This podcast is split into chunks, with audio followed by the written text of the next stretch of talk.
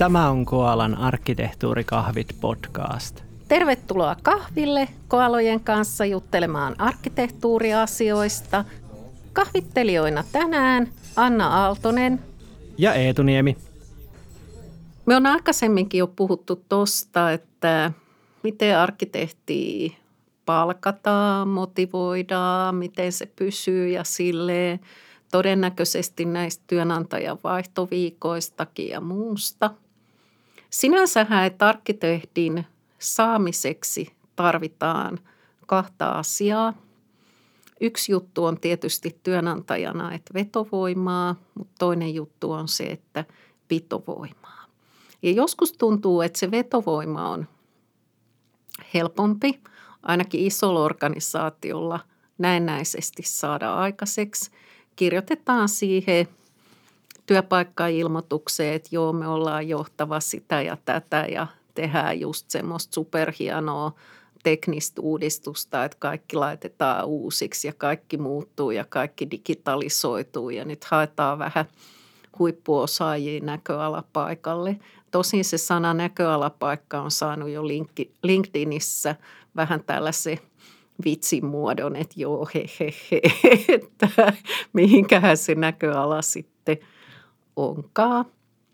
Mutta tänään meidän piti jutella vähän enemmän siitä, että mitähän se arkkitehti pidetään, koska se semmoinen, että rekrytoinnissa on tietty aika ja vaiva ja kustannus. Ja sitten ei se arkkitehti nyt välttämättä päivästä yksi lähtien ole ihan suoraan tehollisessa työssäkään, että siinä on vähän perehtymistä ja tällaista, mikä tarkoittaa, että jopa puoli vuotta – tai vuosikin on aivan liian lyhyt aika pitää arkkitehtiä. Siinä pitäisi päästä mielellään jopa semmoiseen neljään viiteen vuoteen. Miten tämä on mahdollista? Joo, tuossa on varmaan monia juttuja. Ehkä pysytään kuitenkin tämmöisissä niin kuin laillisissa ja eettisissä keinoissa, että kyllähän oppeja voi ottaa vaikka tuolta DDRstä tai Pohjois-Koreasta, että siellä kyllä, kyllä niin kuin tiedettiin ja tiedetään, että miten niin kuin tyypit pidetään rajojen sisällä ja kurissa ja ojennuksessa. Eikä ehkä kannata palkata vaan niin kuin epätoivoisiakaan työntekijöitä, jotka välttämättä tarvii sen palkkansa. Että sekin on ehkä vähän niin kuin huono tie, jos puhutaan tämmöisestä niin kuin tyypillisestä keissistä. Onhan noita, mitä, mitä löytyy LinkedIn-artikkeleista ja netin top 10 listoilta ja, ja tota Great Place to Work-kriteereistä ja tämän tyyppisistä, niin – järkevät työtehtävät, hyvä johtaminen. Ää, nuoret kuulemma haluaa merkityksellisyyttä, ja se on varmaan muillekin, muillekin tosi tärkeä juttu, että niin kuin sillä on joku, joku pointti sillä työllä, mitä tekee.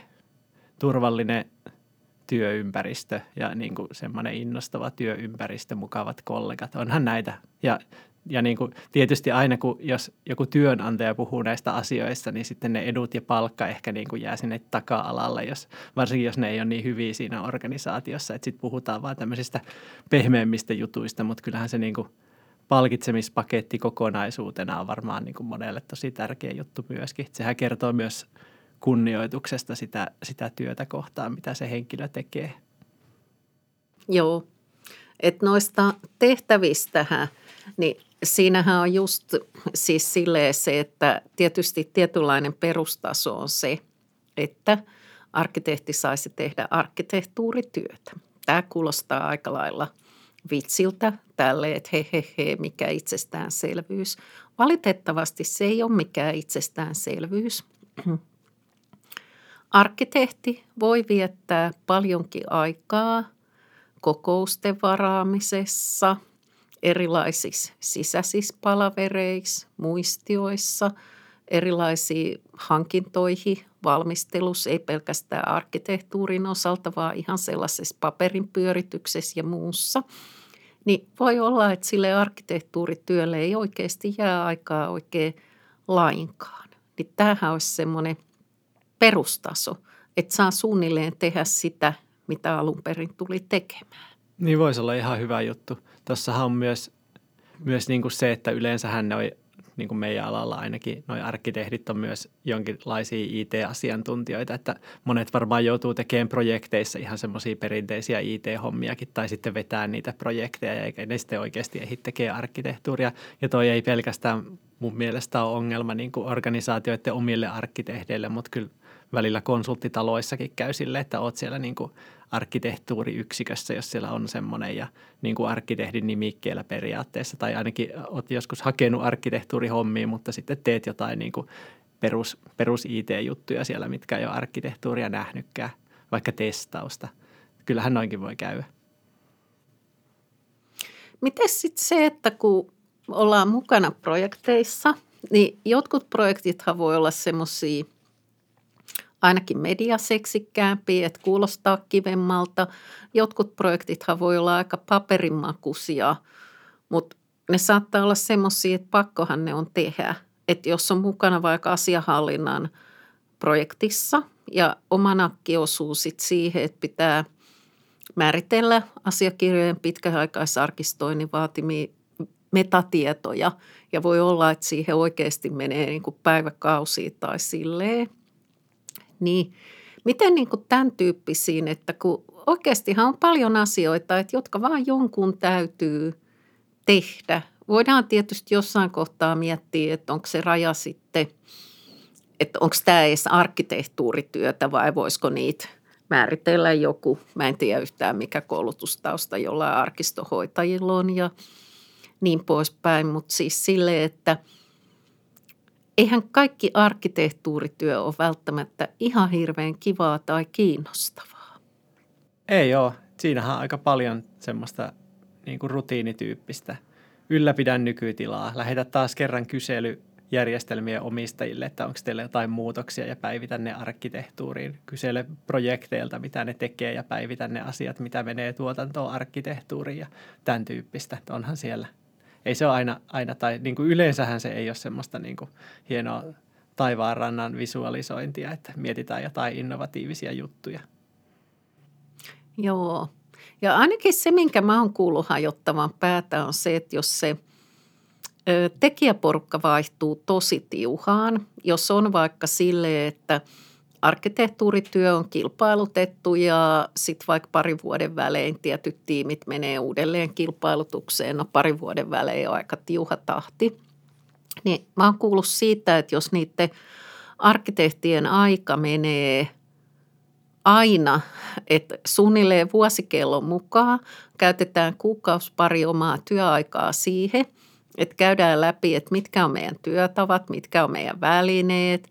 Ja jos tämä asiakasorganisaation nimi olisi vaikka Koala, niin sitten esitellään, että joo, Koalalla on sitten tällaiset tietojärjestelmät ja oikeastaan meidän toiminnan tarkoituskin on tämä ja niin poispäin.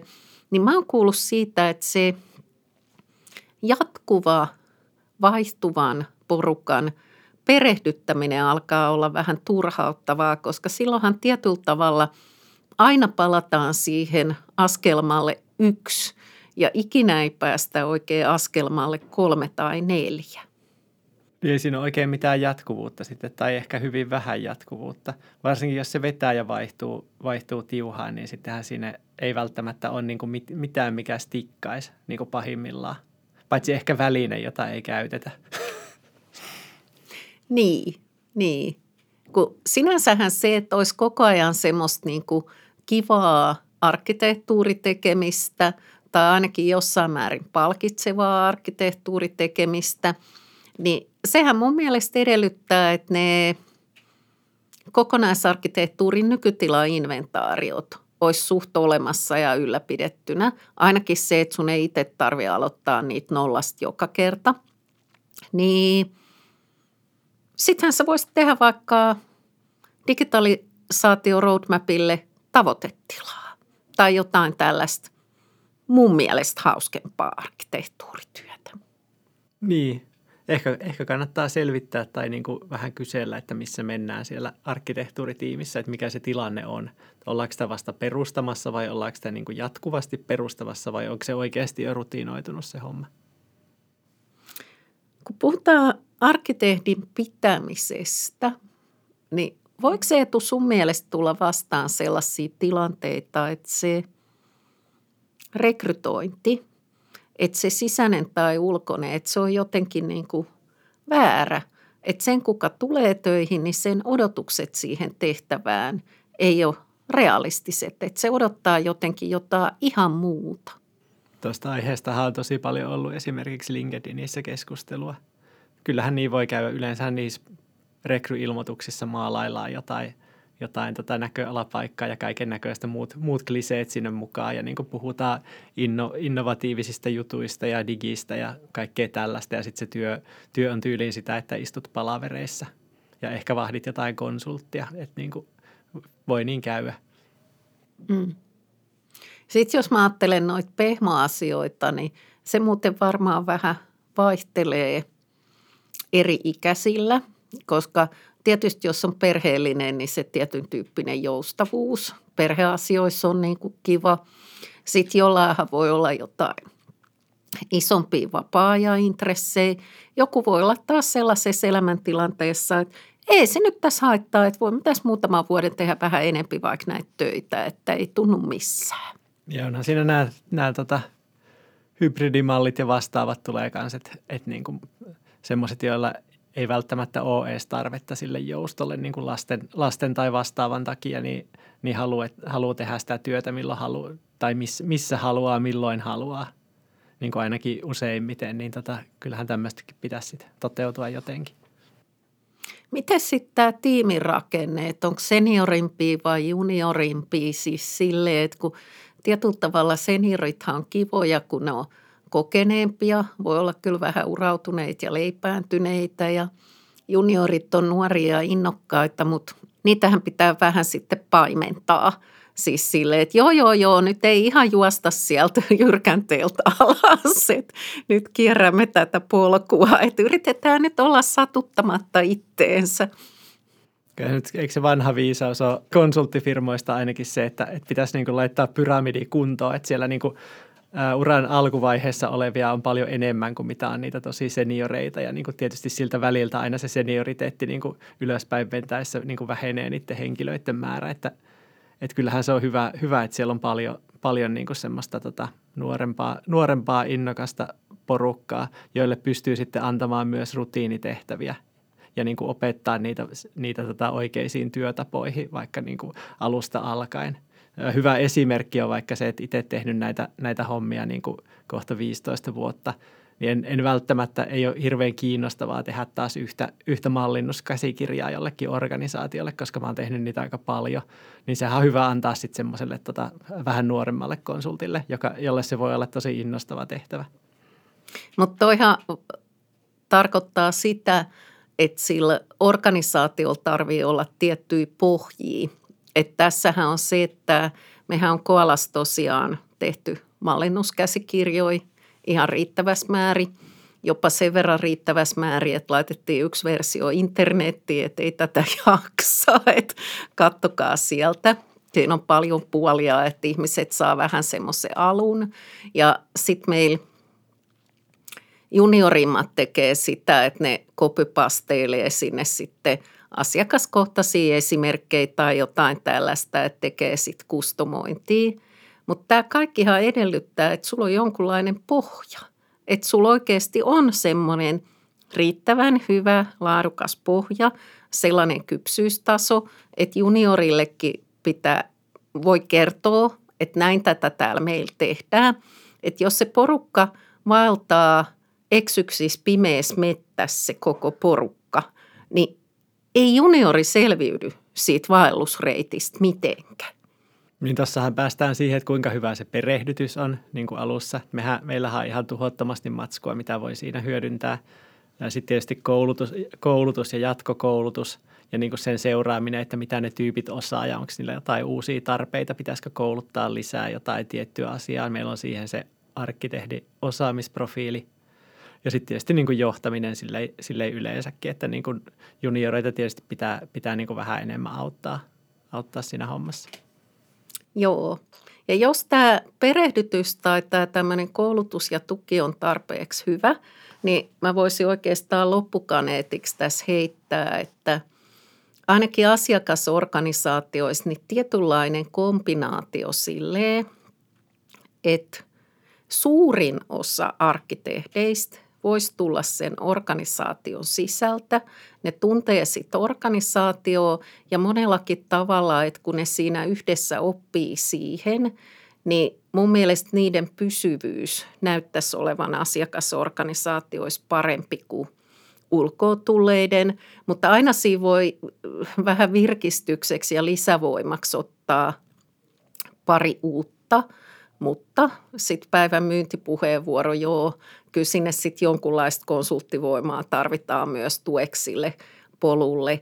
Mutta tietyllä tavalla se semmoinen, että kasvatetaan itse, niin se ei ole kaikista nopein tie, mutta se näyttää, että se tuon pysyvyyden kannalta olisi parempi. Joo, mä oon ihan samaa mieltä. Ja sittenhän siinä on just se etu, että, että niin kuin ehkä jos, jos se organisaatio on kunnollinen, missä ne oppii ne työtavat, niin sittenhän se on parempi juttu kuin se, että ne käy jossain huonommassa organisaatiossa oppimassa väärät, huonosti toimivat työtavat. Ja ehkä niin kuin, jos siellä on vaikka huono kulttuuri, niin sitten pettyy vaikka koko alaankin siinä samalla, tai työelämää yleensä, että niin kuin, onhan näitä. Ja onhan se tavallaan eettinenkin juttu, että annetaan myös, myös nuoremmille ihmisille mahdollisuuksia näyttää kyntensä, että siitäkin on ollut paljon puhetta, että IT-alalla kaikki haluaa palkata niitä senioreita, ilmeisesti varsinkin koodauspuolella, mikä on tietysti ihan ymmärrettävä, että ne voi suoraan pistää vaikka asiakasprojektiin tai tekee jotain uutta tuotetta, mutta niin kuin – olisi se kiva, että olisi, olisi tätä suoraan koulusta tulevillakin jotain mahdollisuuksia niin kuin järkeviä hommia. Ehkä toi, että miten suoraan koulusta tuleva ja niin poispäin on varmaan jo toisen podcasti aihe. Mutta käytännössähän siis arkkitehti on sellainen ihminen, joka tykkää siitä arkkitehtuurityöstä, siis ainakin hyvä arkkitehti. Se, että jos joku kuvittelee, että se on joku kunnianimitys tai muuta, niin sellaisilla nyt ei ole niin väliä. Niin yrittäkää ainakin tavalla tai toisella huolehtia siitä, että se arkkitehti saa tehdä arkkitehtuurityötä. Sillä pääsee jo tosi pitkälle. Ihan hyvä lähtökohta. Ja toisaalta niin kuin, uusille arkkitehdeille – semmoista odotukset, että ei se aina, aina ole sitä niin kuin hienoa, hienoa mielenkiintoista visiointia, vaan jossain määrin pitää sietää niitä rutiinihommiakin, mitkä voi nekin olla välillä ihan kiinnostavia. Mutta eikä, pitäisikö meidän mainostaa meidän rekryä? Joo, meillehän voi siis aina hakea. Se on nyt te, tällä hetkellä, niin kun alan omilta sivuilta näkyy sit linkit, että missä. Että mehän tenkin juniorimpiin käytetään kyllä sitten hakupalveluita, mutta käykää Koalan sivuilla. Sinne vaan kattele ja eikö me lähetä töihin? Lähetään. Morjes.